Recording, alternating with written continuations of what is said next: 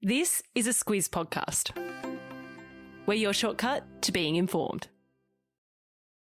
Squiz Kids! It's your daily news fix. Fun, free, fresh.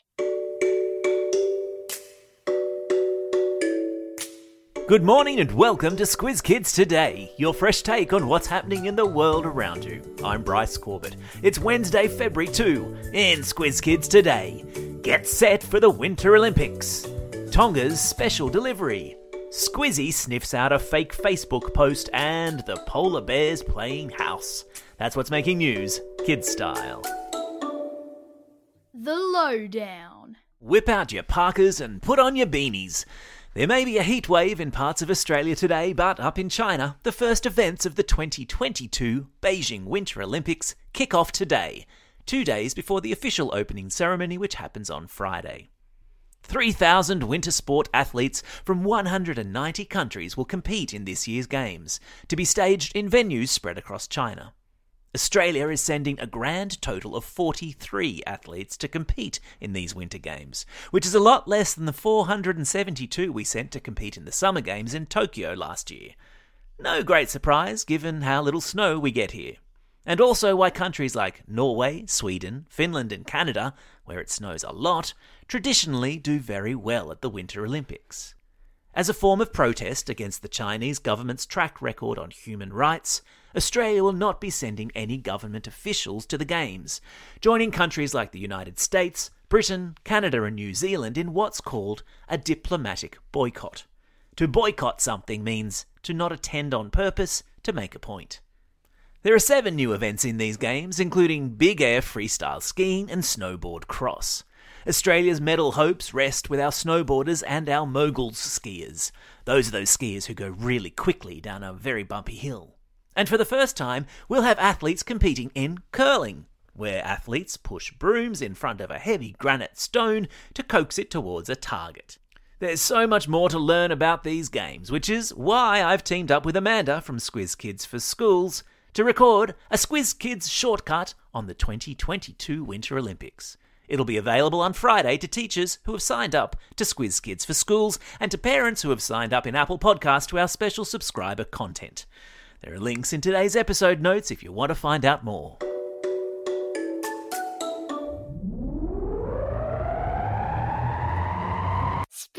Globe.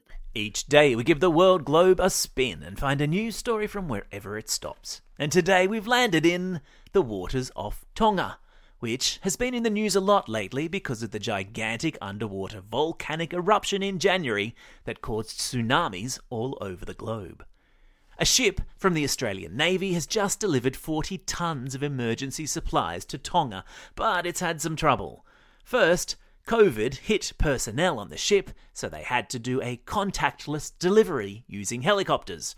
Sort of like getting contactless takeaway when you're in isolation, but on a much bigger scale. Then, yesterday, the ship had a major power outage. Specialists are on their way as we speak to try to fix it. But don't worry, there's backup power to make sure food doesn't go off and that the people on the ship can keep working, even on Sundays.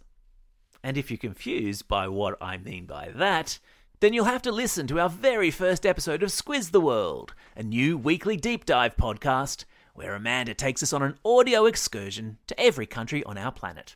She's taken a squiz this week at Tonga, where there are some really interesting laws about what you can and can't do on a Sunday. The episode is included in, you guessed it, your subscription to Squiz Kids for Schools and also as part of our Apple subscriber content. Check out those links in today's episode notes. Animal Kingdom. Imagine you were walking past an abandoned house and saw movement in the windows. Would you be scared? Excited? I bet you would not think that there were polar bears living inside. But that's exactly what a photographer discovered when his yacht sailed past an abandoned Russian weather station in the Arctic recently. Using drones with very quiet propellers, he took incredible photos of the big white bears as they made themselves at home in the decrepit buildings. Decrepit is a fancy word for falling apart. An expert told him that polar bears are very curious animals and will always go through unlocked doors and windows. But there's also a history of humans hunting them, so they could have been seeking the protection of a building. I've popped a link to the photo essay in your episode notes, so you can see these beauties for yourselves.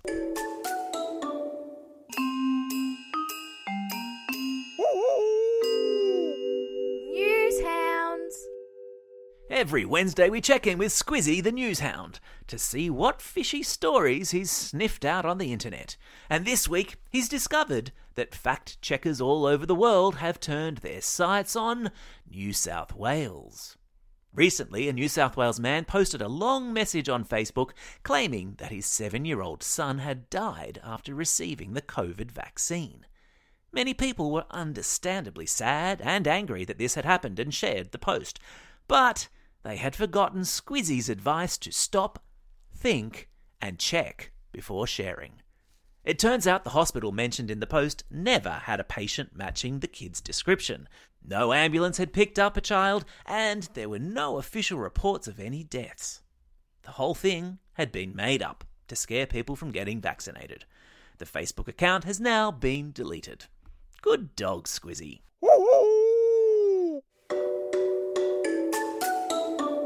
Time for the quiz. This is the part of the podcast where you get to test how well you've been listening. Question number one Which Pacific island nation was the scene of an underwater volcanic eruption in January? That's right, it was Tonga. Question number two What sport will Australia compete in for the first time at the Beijing Winter Games? Yeah, you got it, it's curling. Question number three What sort of animals have set up house in the Arctic? Yeah, that's right, they're polar bears.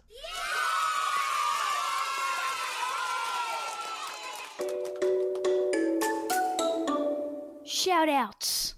It's February 2. Today is World Read Aloud Day. It's also World Wetlands Day and Groundhog Day in the United States, where a groundhog called Punxsutawney Phil will predict how long the winter is going to last.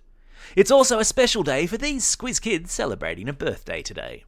Maylee from Conongoring and twins Saxon and Scout from Canberra. And belated birthday shoutouts to squiz kids who celebrated birthdays over the summer holidays. Today go to Liliana from Greystanes, Ewan from Canberra, and Joss, Neil, Leo, Nicholas, Lachlan, Nina, and Grace, all from Ivanhoe Primary School in Victoria. And today's classroom shoutouts go to Class 4W at Cherry Brook Public School, the Grade 5 and 6 classes at Neutral Bay Public School, and to all the students at Hazel Glen College in Melbourne. And finally, special shoutouts to two new Squiz Kids for Schools subscribers. Ms. Mules and her grade 4 class at Glenhaven Public School, and Carmen Lou and her son Jaden from Sydney. Welcome aboard. Don't forget, if you've got a birthday coming up and you want a shout out, or if you're after a classroom shout out, drop us a line at squizkids at thesquiz.com.au. Well, that's all we have time for today. Thanks for listening to Squiz Kids today. We'll be back again tomorrow. In the meantime, get out there and have a most excellent day. Over and out. Well, that's all we have time for. Thanks for listening to Squiz Kids today. We'll be back again tomorrow. In the meantime, get out there and have a most excellent day. Over and out.